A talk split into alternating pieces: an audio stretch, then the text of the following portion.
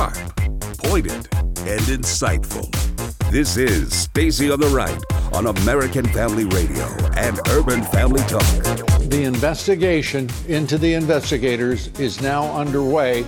Uh, this day couldn't have gotten here soon enough. Uh, I agree. But uh, it, it, certainly feels good uh, to consider the prospect of justice actually being done and for these uh, politically corrupt uh, officials of both justice and the FBI and intelligence committee, uh, community as well, yep. it now appears. It, it feels pretty good to just see the beginning of it. And now, Stacy Washington.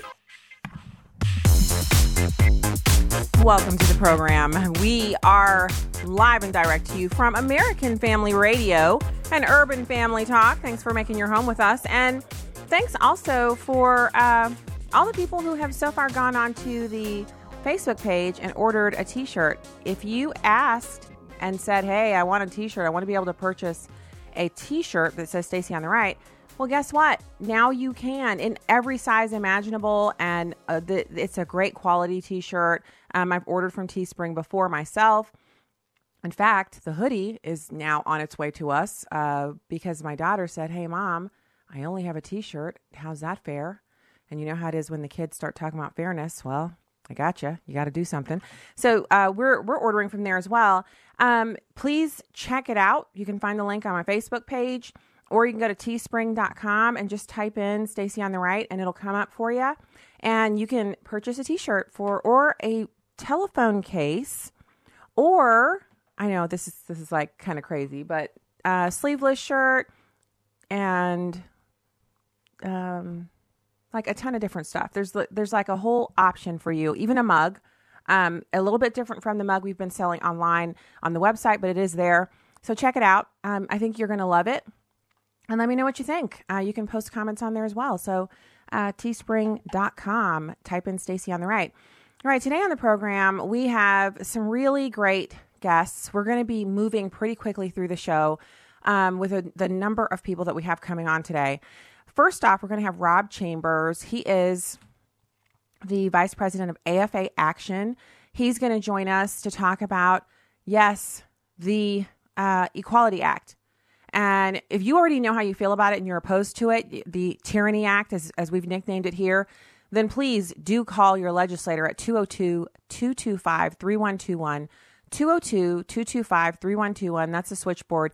Tell them you want to speak to your legislator, what state you live in. Um, they'll tell you your congressperson and your senator. They'll actually directly connect you to them, or you can get the number from them so you can call repeatedly if you're having trouble getting through.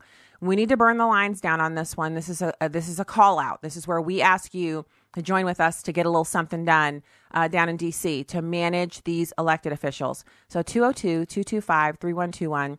And then directly after that, we're going to chat with Cassie Smedile. She's an RNC national spokesperson and my girl. She's going to come on and talk to us about the president's immigration plan, which he has just outlined. I literally was listening to it right before I came into the little home studio here to uh, do the program. So, fantastic ideas on the part of the president. This is this is what we brought him to Washington D.C. for, right? Um, a lot of these things that he's talking about doing, the ending of the chain migration, all that good stuff it's a benefit to Americans. But he says we'll actually have more lawful immigrants coming in because they'll be the ones we want, the ones with the job skills, the ones who maybe they went to college here or they came here on a visa to work and they now have a, a job, their family is in place, they're a part of a community. But then if they don't have any family already here, they can't stay. So ending this chain migration and families dive bombing in here and bringing in the people we want, like so many other countries do. They bring in the people they want to fill the skills they need. They don't bring in people just based solely upon if you have family members here. And that's not harsh. That's just the way it's supposed to be. So we'll be dive, diving into, uh, we also have Kelsey Grammer, surprising Christiane Amanpour with his conservative viewpoints. This, you just will giggle so hard at this audio. It was so funny. Um, and then, of course, we'll talk about the secret memorandums and Representative Jim Jordan, he said he wants those released to the public. So we're going to be talking about those as well. Uh, so right now, oh, and of course, title of the show Missouri passes the heartbeat bill. So so called reproductive rights are trending on Twitter. We're going to talk about that as well. Right now, let's get into a little bit of this U.S. Attorney audio. He says we need more physical barriers at the southern border. It's number three.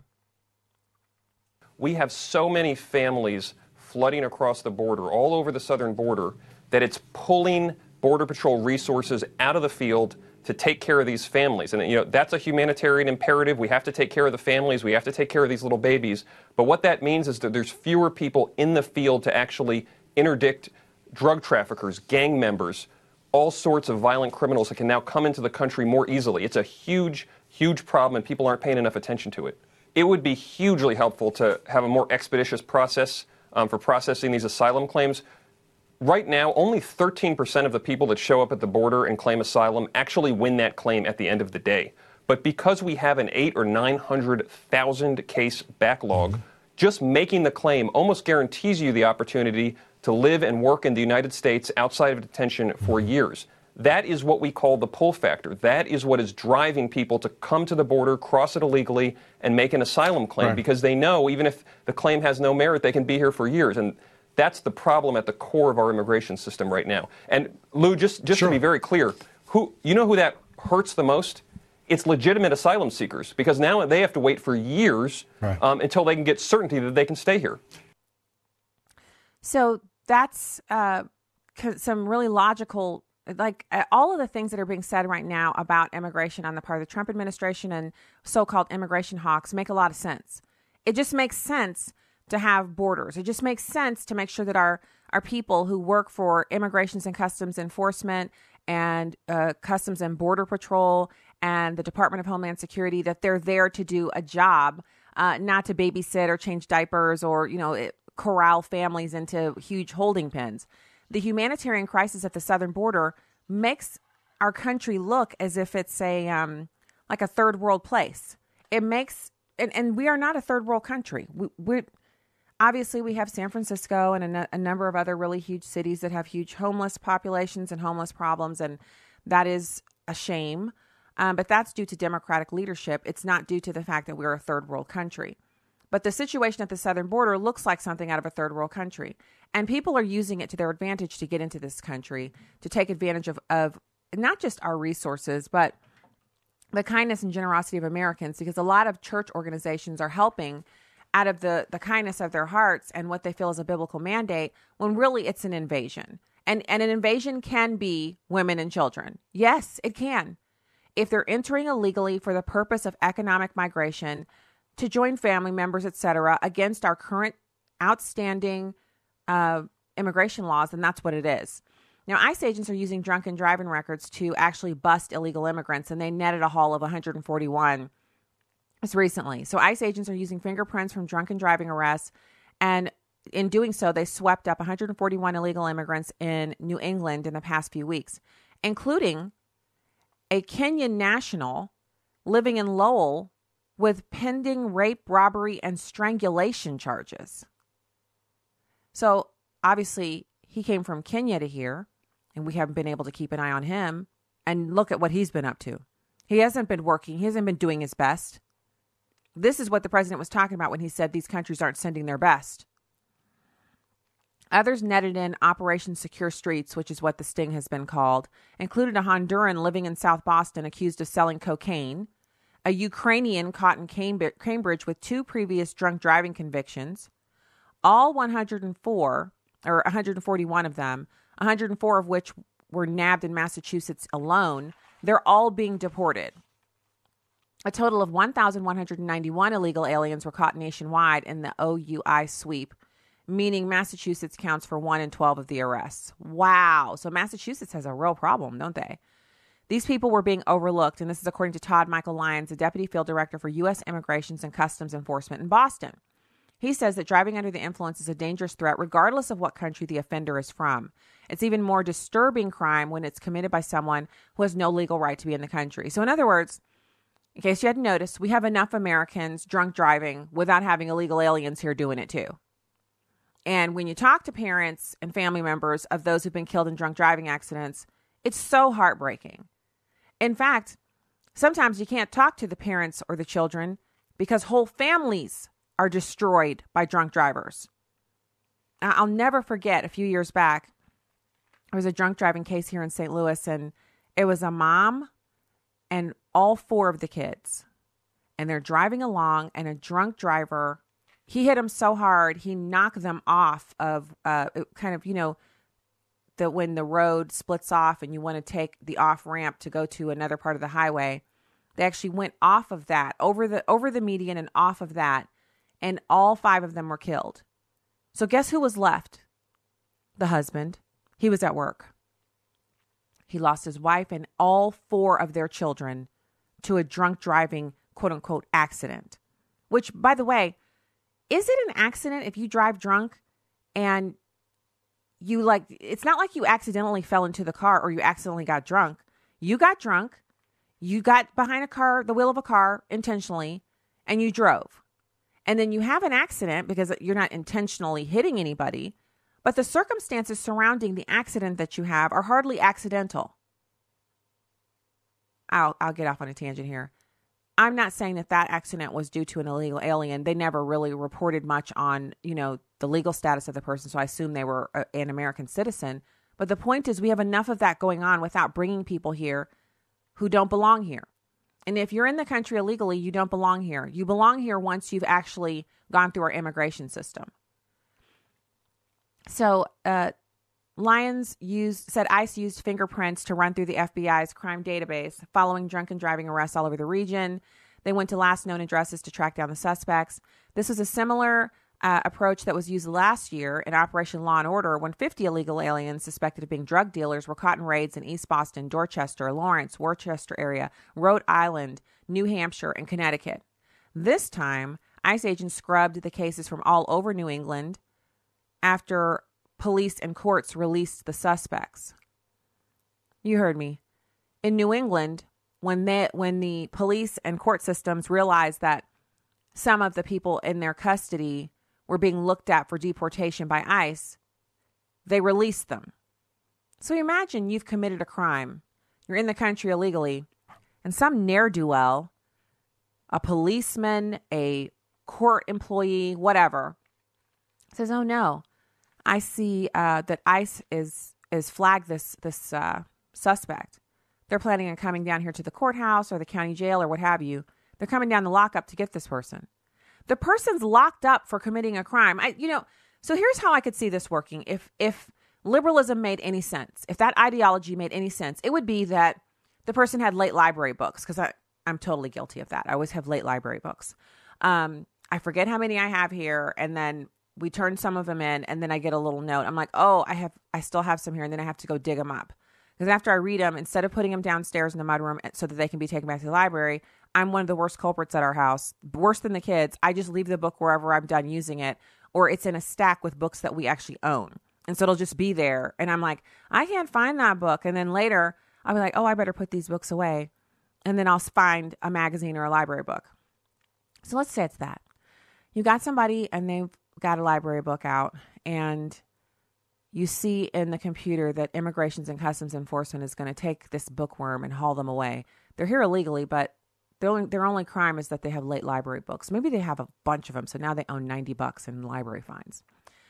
Ooh, true story. Okay, anyway, maybe if that was happening and the police officers and librarians were saying, we don't want um, we don't want people who just are heavy duty readers and happen to be in the country illegally deported just because they've been flagged because they have late library books or you know parking tickets like can you imagine if someone had you know, maybe a $100 in parking tickets, and ICE was like, we're going to deport them. We're going to prioritize the deportation of this person over, you know, someone who is a rapist and a murderer.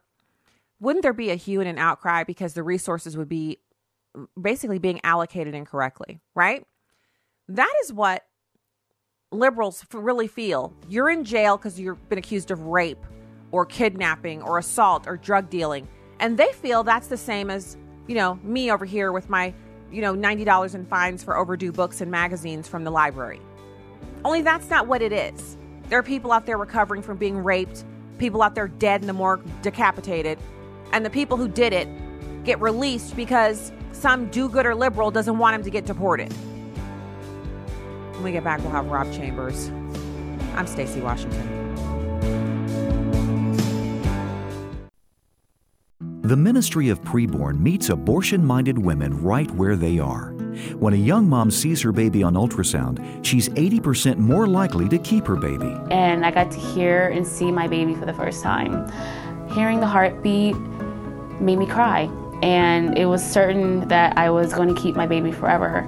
This mom chose life for her baby. She's been such a joy. Her name even means rebirth and sort of being raised up from the ashes. Uh, I now see my daughter, and I cannot imagine my life without my happy, lovely, joyful, smart baby, and I'm so grateful. Preborn runs and leads Christian pregnancy centers all over the country. To find out more, go to preborn.com. That's preborn.com. Or dial pound 250 and say the keyword baby. That's pound 250 and say baby. Your love can save a life. Hi, I'm Crawford Loritts with a legacy moment. The other day, I heard of a young couple whose infant son had a serious condition involving his intestines and other problems. Surgery was going to be extremely dangerous, but if they didn't do the surgery, death was certain. So this young couple said, All we can do was place our little sick baby in God's hands. Well, God answered their prayers and the surgery was successful. There are times in which everything is out of our control and we're in God's hands. David experienced that in 2 Samuel chapter 15 verses 24 through 27. His son Absalom was out to get him, so Jerusalem was in the rearview mirror of David's chariot, so to speak. Listen to these words. Now behold, Zadok also came, and all the Levites with him, carrying the ark of the covenant of God. And the king said to Zadok, Return the ark of the God to the city. If I find favor in the sight of the Lord, then he will bring me back again and show me both it and his habitation. But if he should say thus, I have no delight in you, behold, here I am. Let him do to me as seems good to him. I want to list just three implications from this instance in David's life. Number one, do what is right no matter what. For David, that meant the ark belongs back in Jerusalem. No matter what, do what's right. Number two, don't try to manipulate God's will. Don't try to manipulate God. Instead, surrender to whatever He wants. Then, number three, rest in the realization that He will do what is best. Now, here's what I want you to remember today God sometimes takes things out of our hands to teach us that His hands alone are on the controls. Stand back and let God do His job. Crawford Loritts is senior pastor of Fellowship Bible Church in suburban Atlanta, Georgia. For more information, go to livingalegacy.org. Welcome back to Stacy on the Right on American Family Radio and Urban Family Talk.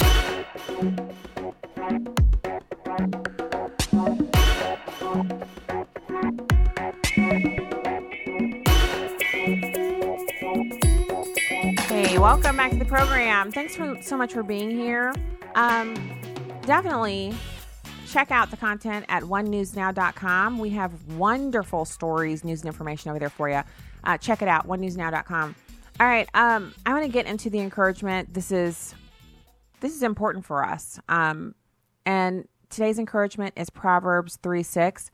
I'm going to start in verse 5, though. Um, Trust in the Lord with all your heart and lean not on your own understanding. In all your ways, acknowledge him, and he will make your path straight. Do not be wise in your own eyes. Fear the Lord and turn away from evil. Now, fearing the Lord, because I, I saw somebody uh, tweet it out the other day. Oh, I'd much rather uh, be loved than feared, and I know God feels the same way. And I'm like, oh, so so sad. You th- so this isn't about us as humans trying to figure out how God feels or trying to make him fit into our own feeling box or what we think is appropriate. Of course, we'd rather be loved than feared. Uh, you know, fear fearing adults when whatever the relationship you're in with them, fearing them is an indication that there's something possibly wrong going on. But the word fear in this instance is not fear as in, you know, mortally afraid of. It's a form of respect that indicates that you understand the dynamic of the relationship. And as God is our Father in heaven, fear of the Lord is the key to wisdom. It's the opening. It's the, first you fear the Lord and then you can walk in wisdom and learn more and grow. That is that's that's the key right there. So when we fear him, we love him. We fear him, we obey Him. We want to please Him. We want to seek to do things that would glorify Him. And we want to put down our flesh and be able to grow in that, in, in the true knowledge of Jesus Christ as our Savior and our Father in heaven and the roles of the triune God. That, that's what we're looking for. That's what we're thirsting for. Um, so be anxious for nothing, but in everything by prayer and petition with thanksgiving, present your requests to God. We're not to be afraid, as in afraid of our circumstances. And yes, the fear is going to creep in, but it doesn't mean that we're afraid, as in, well I don't know what's going to happen here. No, we don't. We don't ever know what's going to happen. That is the nature of our relationship with our Heavenly Father, that He knows what's going to happen. He's ordering our steps, He's solving our problems before we even know we have them. He's in control. And so there's so much comfort in that, so much comfort. So I'll leave you with this. If any of you lacks wisdom, ask God, who gives generously to all without finding fault, and it will be given to him. And wisdom casts out doubt, etc., etc., etc. All right, all right, all right. So that's awesome. That's the encouragement for today. It's my pleasure to welcome our next guest to the program. We have um, Rob Chambers. He's a vice president of AFA Action. Thank you, Rob, for joining us. Hey, thanks, Stacy. So let's talk about this. We so here on the program we have been covering the Equality Act. I've had a number of guests on, and so when I got the alert this morning from Jim Stanley, the GM of American Family Radio, I thought, okay, this is perfect. Hopefully, Rob will be able to join us, and so thank you for your time today. Um, this is a hugely impactful bill that has a very nice sounding name. It sounds like if I was to come to you and say, "Hey, Rob, I have some Rice Krispie treats," without telling you that they're laced with fentanyl, you'd be like, "Ooh, Rice Krispie treats. Thanks, Stace." And if they were laced with fentanyl, you'd be dead after that. That's what this would do to our religious liberty. Absolutely, Stacy. I think what what the Democrats have uh, traditionally do, they do a good job of of what we call bait and switch. You know, they they present present something really really good in, in one way, but they turn around and uh, and they really conceal uh, what the bill is really about. This bill is nothing about equality. What this bill does is basically take a it's a wielding a wrecking ball against religious liberty. What was what's fundamental to uh, the establishment of our country, Stacy. And so what they're going to do is uh, vote on this bill uh, tomorrow morning. I understand about 10:30 in the morning uh, Eastern time.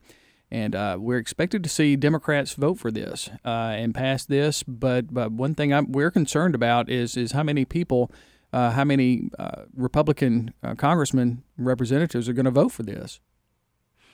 So why would any Republican vote for something that cancels out RFRA? I mean, in, in the in the info sheet that I've read, I've read a few articles as well. There's one at the Daily Signal. I mean, if you look across the conservative, uh, you know, internet space, there's a lot of people who are saying, "Hey, hey, you know, stop what you're doing other things are important, but this is a real problem for us. Why would any Republican vote for something like this? Well, Stacy and listeners, what, what's happening is is the U.S. Chamber of Commerce is really pushing this bill. They they are endorsing it or supporting it rather. And uh, and so when you have a lot of money pushing something, then then the people who benefit from uh, campaign contributions tend to turn around and do the bidding of, of who they get who they're getting the money from. Uh, so so we see companies like Target. Target supports this. They Target has you know the the uh, the failed, flawed, destructive bathroom policy, who you know allowing men who think they're women in the women's restroom and dressing rooms. But back to your question, why why would they be doing this? I, I really it, it, it, boils down to uh, Republicans would be tempted to to do the bidding of those who get they who they get their campaign contributions from. But this is one of those ones where I'm not overstating it, Rob, or you know, correct me if I'm wrong this is one of those ones where you really open the door to every evil piece of legislation that Republicans far and wide, from the very best solid Republicans to the wishy washy, weak kneed RINOs, every one of them has agreed that the, the different components of this bill are not just detrimental to um, American freedom, but religious liberty and people who practice their faith. Whether you're a Christian and you've never told anybody, this bill finds a way to get at you. Or if you're a person of business and, and maybe you're a Chick fil A franchisee and you have to deal with the LGBT protesters and all that, the, everyone is within the crosshairs. Oh, they really are. Yeah, everyone. No one would be immune to it. I mean, any place of public accommodation, uh, say for uh, a restroom, for example, wherever you go, a theme park, a uh, sporting event, an amusement park, any any place where you go where there's a public restroom, then these restrooms, according to the uh, Equality Act, those public restrooms would now, if they are women's restrooms, they would be open to men to enter those restrooms. So let's take, for example, uh, male sexual predators, for example.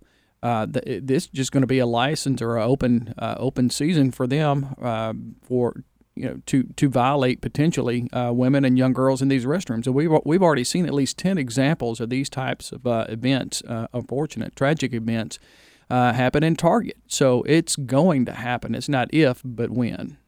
Hmm. So there are a few things that are like specific details about this this bill.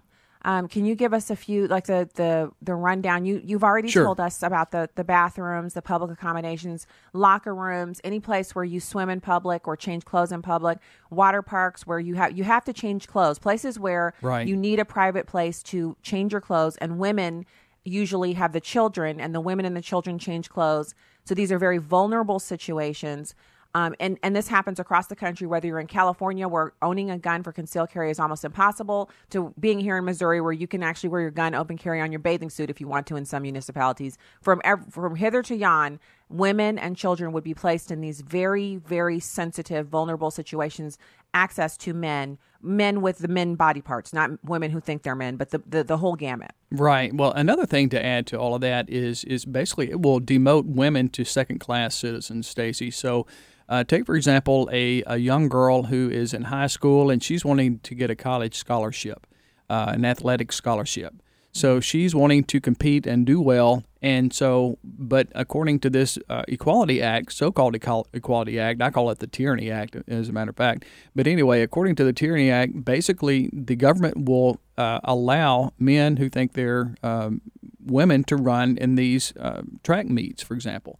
And so you have a young girl uh, trying to get a, a, college scholarship at a you know sports scholarship, and she has to race against men. Okay, all right. So here here we have a real example of a 16 year old girl, and and this this happened to her. Uh, Selina Soule, 16 year old female triathlete athlete from Glastonbury, Connecticut. Uh, she saw her uh, potential for a scholarship basically disappear because uh, in that same heat track event two transgender uh, people, uh, men claiming to be women, were in that uh, competition and basically bumped her out of the uh, possibility to uh, race at a future uh, event before college coaches, where she could potentially get a scholarship. So here you have a real life example of, of, of, of this failed type policy implemented into law, how it's going to be a train wreck for women. I mean, the women uh, have fought for things like uh, for voting, uh, a lot of different things, and now basically women are being demoted. Men are taking their place. Now, isn't this what the feminists told us they had to stop? That this is what feminists said. You know, women need their own sports. Back, I'm talking 40, 50 years ago, whenever Title IX was a thing. Right. And back when feminists were really more concerned with getting access for women to things that they didn't currently have access to. And one of those things was K through 12 sports that were taxpayer funded in public schools. And then at the collegiate level, to have the uh, availability of the money that was being spent on the sports program, to have some of it dedicated to women's sports as well, so that girls could have scholarships for sports to go to college as well as boys. So that has all been accomplished. And Rob, you know, God bless the, the students who actually are able to achieve at that level mm-hmm. and they get those scholarships. But what you're saying is because because men are always going to beat women in, in contests that are, are, physical. The only way that women will be able to get scholarships is through academics or artist artistic pursuits or ROTC, you know, military that type of stuff. They will not be able to get scholarships through athletics because men will always be faster, stronger, better, wrestle harder, whatever than women will. As a rule, yes. As a as a rule, I believe that will that will certainly be the case. And and and for the life of me, why why Democrats and even some Republicans um, um, would want to vote for this, I have it is just beyond reason why they would want to create such a train wreck for our society, for our young children, even. So, do we know which Republicans are more likely in the House to vote for this? Uh, I do not know. I've, I've been told that there are a handful of, of uh, Republicans that are going to vote for this. There are three uh, Republican co-sponsors onto this piece of legislation. Uh, I don't have those uh, names uh, before me. You may have those on the uh, before you, but there's I think there's one in, in Pennsylvania, And Okay. uh, but there's there's three Republicans, and I, I'm told that there there could be a you know a fairly significant uh, number of Republicans voting uh, with Democrats on this.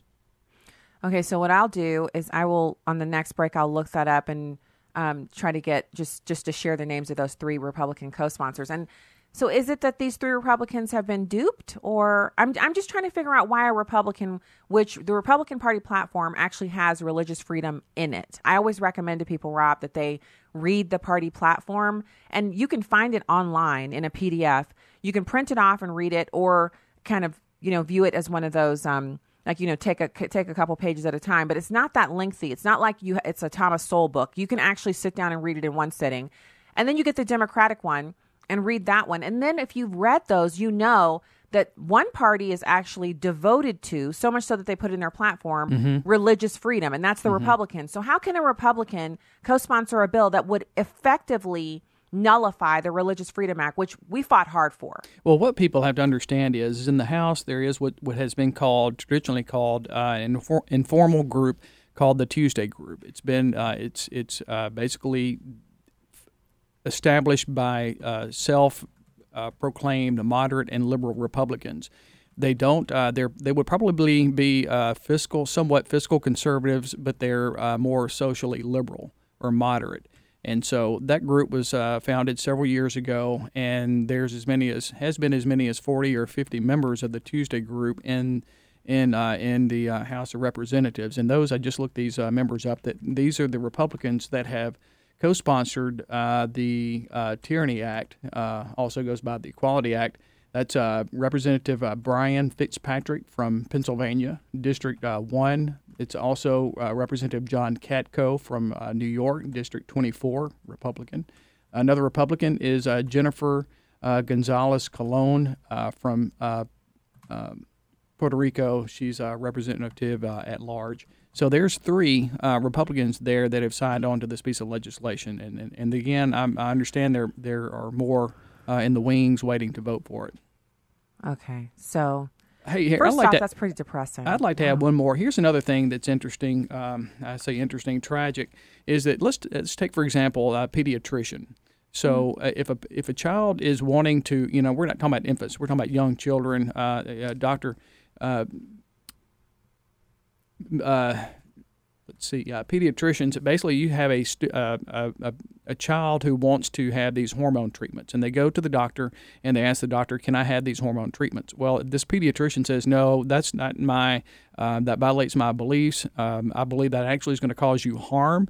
And um, I took the Hippocratic oath. I'm not going to do anything that would cause harm to my patient. So then, as a result of the Equality Act, the Equality Act would force that pediatrician to provide most likely uh, hormone treatments to uh, this child. Now, and the parents wouldn't have any, could, would not have any recourse either. So here you have uh, another train wreck. So you're saying like a seven or eight year old child, which we don't allow seven or eight or even 15 or 16 year old children to make these kinds of decisions on their own now. Uh, like one of my kids, even though I even have, well, one who's 18, so the 18 and 19 year old might be able to accomplish it, but the 15 year old could not.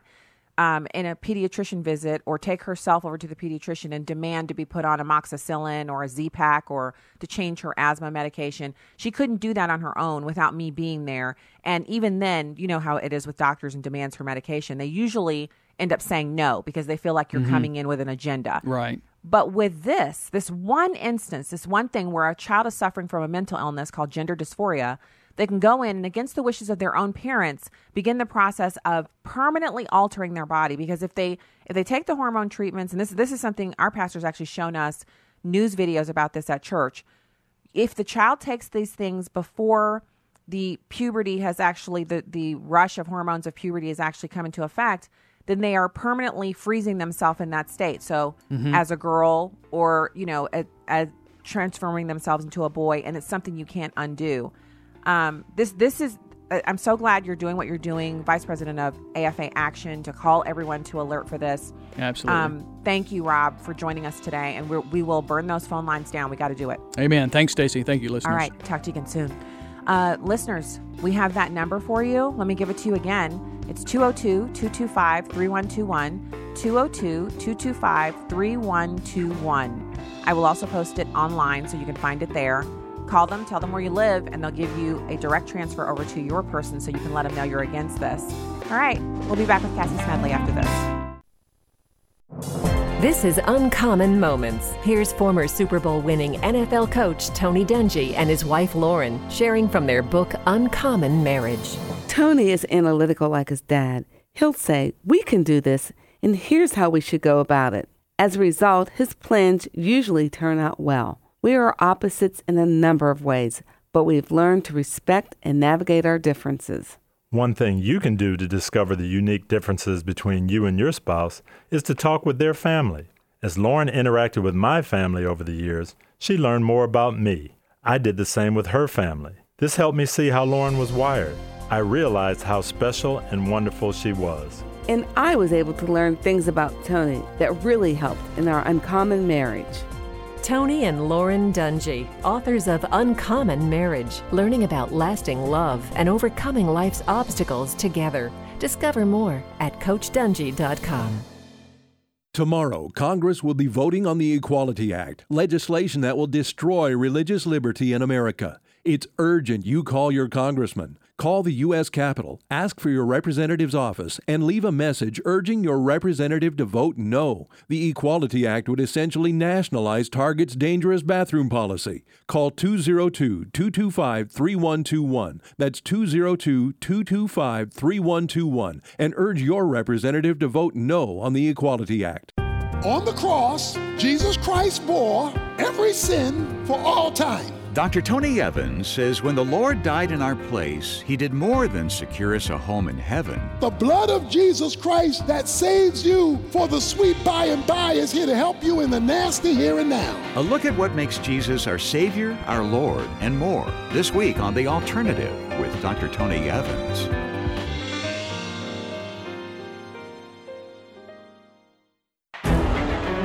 This is Fox on Justice. The Constitution gives Congress the power to declare war. But what about cyber war? That's something Hamilton, Madison, and the other framers could not have contemplated. But it is something our newest Supreme Court Justice is contemplating. Justice Brett Kavanaugh says we owe our allegiance to the Constitution, but new technologies will force the courts and society to re examine how America would go to war if the war is fought with computers, not traditional armies. Speaking at a judicial forum in Milwaukee, Justice Kavanaugh said free speech and privacy rights will also have to be looked at differently because of tech advances. Kavanaugh appeared with retired Justice Anthony Kennedy, who he replaced on the court. The justice, who went through a bruising confirmation process, was asked about the decline of civility. Kavanaugh said, We're still too overconfident that democracy can survive without conscious effort. But that's not true. With Fox on Justice, Hank Weinbloom, Fox News.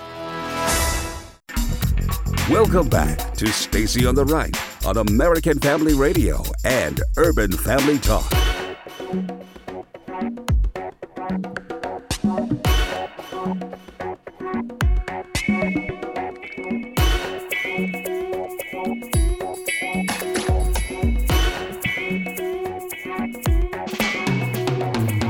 Welcome back to the program. I'm Stacy Washington. And it's my pleasure to welcome good friend of mine and good friend of the show, Cassie Smedile. She is the RNC national spokesperson, and she's joining us today because the president made a huge announcement, and I was so glad to hear it. Cassie, thanks for coming on. Hello, hello. Always great to be with you, and I agree. Great afternoon there in the Rose Garden. Okay, so I'm always excited to hear him talk about what is to me a super important issue, and that is how we get – lawful immigrants into the country, people who are bringing skills and um, different different attributes that we need in our country that we appreciate. A part of what makes America a great place to be, which is you know people who come here who want to be Americans, who bring a skill set with them um, for working in an industry or something like that, or or the entrepreneurial bent, whatever. I know it sounds bad, but the truth is, I'm not a fan of people coming from third world countries who are coming here to take advantage of our welfare systems. And right now, our immigration system is skewed towards those people uh, to the detriment of those hardworking, well educated individuals or people who are coming here because, you know, they know they can make it here and do things they can't do in their home country. Um, and so the president is really, he, he wants to reorient our entire system in favor of that more desirable group of people. Yes, absolutely. I love that he talked about us being a very compassionate country, but that we have to be fair. And that's fair to the people who are already here, fair who are trying to come to our country through legal means. And it has to be a fair relationship, a two-way street. Yes, there's great opportunity in in America. It's the greatest country the world's ever known. We know that, and we are so fortunate and privileged to be Americans. But the only way that it remains that is if you ensure that the people in it are all contributing to this great, beautiful idea that makes up our country. And so that's why when he talks about a merit-based immigration system, yes, that's the best and the brightest for whatever field. Some of those are going to be engineers and doctors and people who are inventing the next great thing. And other of those are going to be even lower skill workers because we've got we don't have enough Americans to fulfill those jobs. Whatever the need is of our country, but again, got to be a two-way street. And I think that is fair. And Stacey, I think you and I have talked about this before. My favorite when people say merit-based immigration system. That's mean or that's not fair to people who want to come to our country. Well, do you know who has merit-based immigration systems? Democrats' perennial favorite, perennial favorite, Canada or Australia mm-hmm. or Germany. Mm-hmm. there it's fair. It is totally fair for them to say, we need 100 doctors this year, and so we will admit 100 people here who can be doctors. Or my favorite is when people like Rosie O'Donnell say, if Donald Trump gets elected, I'm moving to Canada. And everyone says, why hasn't she moved to Canada? And I'm thinking, well, maybe Canada doesn't need any more actors in their merit-based immigration system. Or, so or Rosie O'Donnell. oh my gosh, Cassie, she's not an actress anymore. She's an, a political pundit. They don't need any well, political pundits there. yeah, they're full up. They're right. all full up. Uh, you know, they're full up on crazy because she's crazy. They're full up on angry people, and they're full up on people who just want to do um, occasional political commentary. And she's rich. So theoretically, she could use the kind of underground system uh, that European nations and all nations all over the world, if you have enough money, you can donate something to their country and they'll give you dual citizenship or they'll at least give you a visa that is you know unlimited and a lot of rich people you know it's kind of, kind of like uh, wealth tourism where they're they're shopping around mm. for an mm. additional place to have citizenship and you know, if you're a multi-billionaire or I, I don't know how many billions she has, but she's pretty rich. She could probably afford to purchase her way in there. But the fact is, if she just went based on their their system as advertised, Rosie O'Donnell doesn't fit the bill, and a lot of Hollywood right. types don't. Um, you and I probably could go through their lengthy, rigorous process and become Canadians, but why would we want to do that? Because they're socialists and we love America. Heck yeah, that's what we're into. Yeah.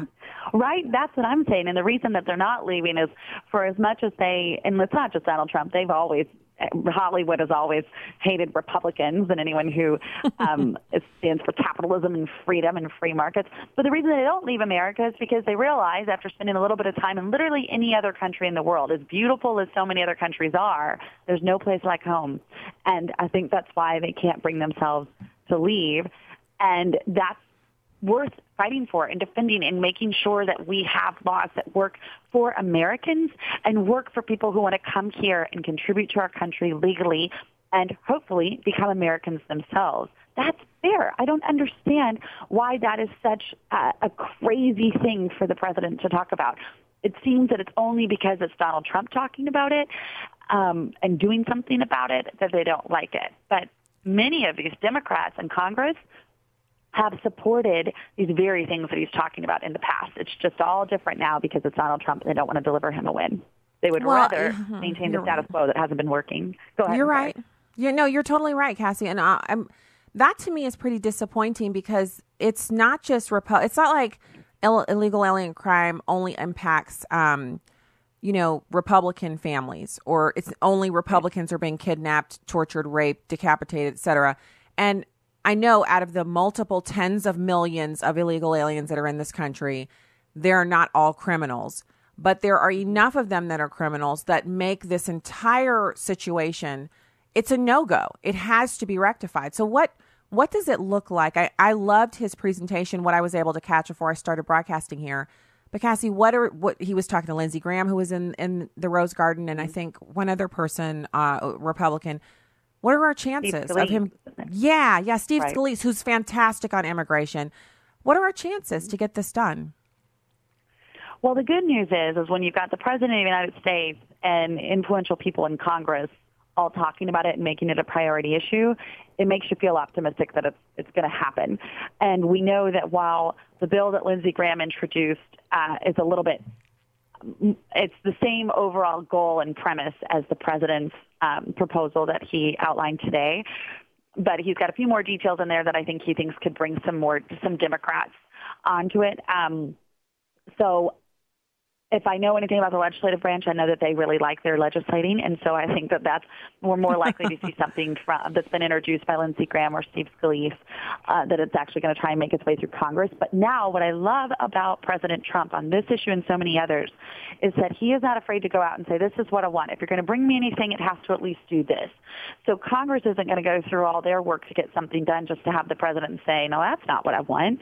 They know they know what the president will sign, and that's what today was really about is to say I've outlined all the things that are priorities to me. It's not to say that I'm not open to something else that might be in your bill, but it has to at least include this. This has to be the overall goal. And on that, what it appears we saw today is that they are on the same page, which is good news for finally getting something done.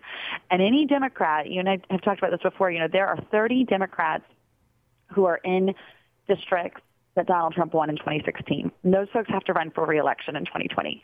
And they didn't run for election win because they said they were going to stand against Donald Trump and stand against any progress. They ran, ran for election because they said, I'll be a moderate. I'll be someone, a mm-hmm. pragmatic person who can work with the president. And that's what the American people want to see. So I would hope that we can pick off some of those folks because at a minimum, they would like to keep their jobs, I think. And Uh, from a non-political purpose, this is really good for our country. So if they're really there to do what's best for our country, they should be the first ones to sit at the table and work with their colleagues and ultimately President Trump to get this done finally. You know, you make a good point there. I forgot about the swing. It's because they were the ones who the suburban women were credited with sending a bunch of them to Congress, but they were saying, we want someone who's moderate. We want someone who's not so bombastic. And some of these suburban women, through the, with the help of online social media and Facebook, were kind of convinced that the president wasn't on the right track. I, I tend to think, Cassie, and I, I am a bit more of an optimist. Um, I tend to think that people who voted – kind of been a little bit of a protest vote in the midterm are now seeing what a mistake that was. Not only has the president been exonerated with the Mueller report, but there's been this huge uh, groundswell of support for him because of his economic. It's just been a powerhouse. It's been so good for America, and so overall, his his ratings, his polls, poll numbers are up. His mm-hmm. um his his perception among Americans has actually bounced back because he was exonerated, and so it, it, it is a prime time for him to bring this back up and see if we can get those. They're basically swing state people. Um, they're right. they're from Trump districts, and they really need to preserve their ability to be reelected and doing something about immigration would give them something to run on. That's absolutely right. Because right now, every time President Trump takes to Twitter or takes to the rally stage and eventually the debate stage and out in folks' backyards, he's saying, look at all the ways I've fought for you. Look at all of what we've accomplished because you gave me a chance in 2016. And I want to keep doing that for you. Mm-hmm. And then conversely, virtually every single Democrat from, yes, the 2020 presidential contenders to those in Congress who are going to be on the ballot in 2020 they're all having to answer for Alexandria Ocasio-Cortez and Bernie. Sanders and Rashida Tlaib and all of these people who have totally overtaken the Democrats' narrative with these super extreme big government liberal and in some cases you know with anti-Semitism rhetoric, kind of jarringly terrifying rhetoric on the left. It, their conversation is not about how have we fought for the American people and what have we accomplished for the American people. That's Donald Trump's line. The mm. Democrats, it's just all about fighting and investigating and very negative, and none of it helps everyday Americans' lives. And mm. so that's something that, going back to those people in these swing districts, they've got a big mountain to overcome there because – every single time they show up to go somewhere, they're having to answer questions about the latest thing Rashida Tlaib said, or Ilhan Omar, or Bernie Sanders, and that's if I'm on a ballot, that doesn't give me much confidence at night because that doesn't get you voters, that doesn't get you support like President mm. Trump has. No, it doesn't. And you, you again, you've brought up something that I think we've kind of, I've gotten almost it's like hit, getting hit with you know something over and over again. You're you get a callus in that spot, and you're like, oh, I don't mm-hmm. feel that anymore. with these three, Tlaib, AOC, and Omar, I'm kind of just I'm calloused over with them. Like I, I know they're going to say anti-Semitic, anti-American things all the time. One of them's going to rant and rave about socialism and hang out with Bernie Sanders, and so I just got them on auto ignore. But most Americans are continually shocked by these women are outrageous and they are really the face of the Democrats right now. Nancy Pelosi can't even get any airtime because of these three. She doesn't even remember how powerful she was in her red jacket with her shades on leaving the, the portico of the White House. That was like a moment that lived on forever on Twitter. And then after that, she was making comments and everything. It was like she was rising to rock star status as the only woman to ever have been elected mm-hmm. Speaker of the House twice. And then Tlaib and Omar and AOC show up, and we haven't heard Jackola about the jacket or the glasses or her rock star status. She's, it's like she can't get a, a bit of air in edgewise. That's right. Anytime she's talking, it's in response to those three, and she's giving them cover. And again, those three in particular represent districts, and I think in, specifically AOC, but I think that this applies to the other two as well that um, that don't look like a lot of other places in our country. You know, they've got really safe districts where they can go off and say crazy liberal things and get away with it and probably get reelected. That's not the same for a lot of their colleagues, so it's hurting their cause. But I would also say it's frightening to me. You know, most folks don't sit here and watch four TV screens at one time with every news channel on. We're help, having another, you know, doing other things in our lives. Mm-hmm. And so when people do see politicians, they see Donald Trump, and then I see these three on the cover of Vogue or Vanity Fair or Time or what what have you. So they get a pretty glossy picture painted for them by the MSM in Hollywood, and that's troubling because when you really do take the time to listen to them or read what they've put out there, you think, well, gosh, that's you know, going back to how our conversation started, that's not the America I know and love. And those policy ideas don't help us keep this America that we know and love. And the problem is there aren't enough opportunities for people to see and, and hear that stark truth about their policy proposals. There's too much of the glossiness uh, instead, and that's that's something that I have real issue with. Well, you and uh, just tens of millions of other Americans. When you mention, you know, Time and, and Vogue and those magazines, these are magazines that I remember being 13 and coming back to the mm-hmm. States from Germany, and my aunt would have the Vogue magazine. She loved those. And so she it was huge. Back then it was so big you really needed to sit at a table or on the floor to read it. And mm-hmm. I would flip mm-hmm. through it and I'd spend hours reading it, not just looking at the pictures and the ads, but reading the articles about fashion.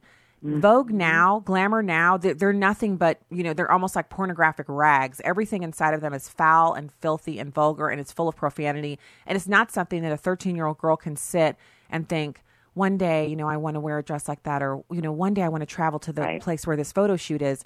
That has been lost. And so many Americans, you see someone on the cover of one of those magazines and it just cements in your mind that that person's no good because the magazine they're on the front of is no good. Um, I'm so mm-hmm. glad that you could come on and recap this for us. And I'm just hopeful that the president can get that it's not just him it's the people in congress that need to get this work done. He's done everything he can on this issue. He needs legislation and we've got to get um, the, whatever they call it whipping votes smacking votes pushing people around whatever they have to do to get something on the president's desk so we can fix this problem. Cassie Smedile rnc national Amen. spokesperson. Happy weekend girlfriend Hey, hey, thanks to, thanks to you too. Always good to talk to you. All right, talk to you again soon. Um, we, I hear the music. So let me see. What can I say? God bless from the heartland. Thanks for making your home at American Family Radio. Uh, and also, I'm Stacy Washington, and this is Stacy on the Right.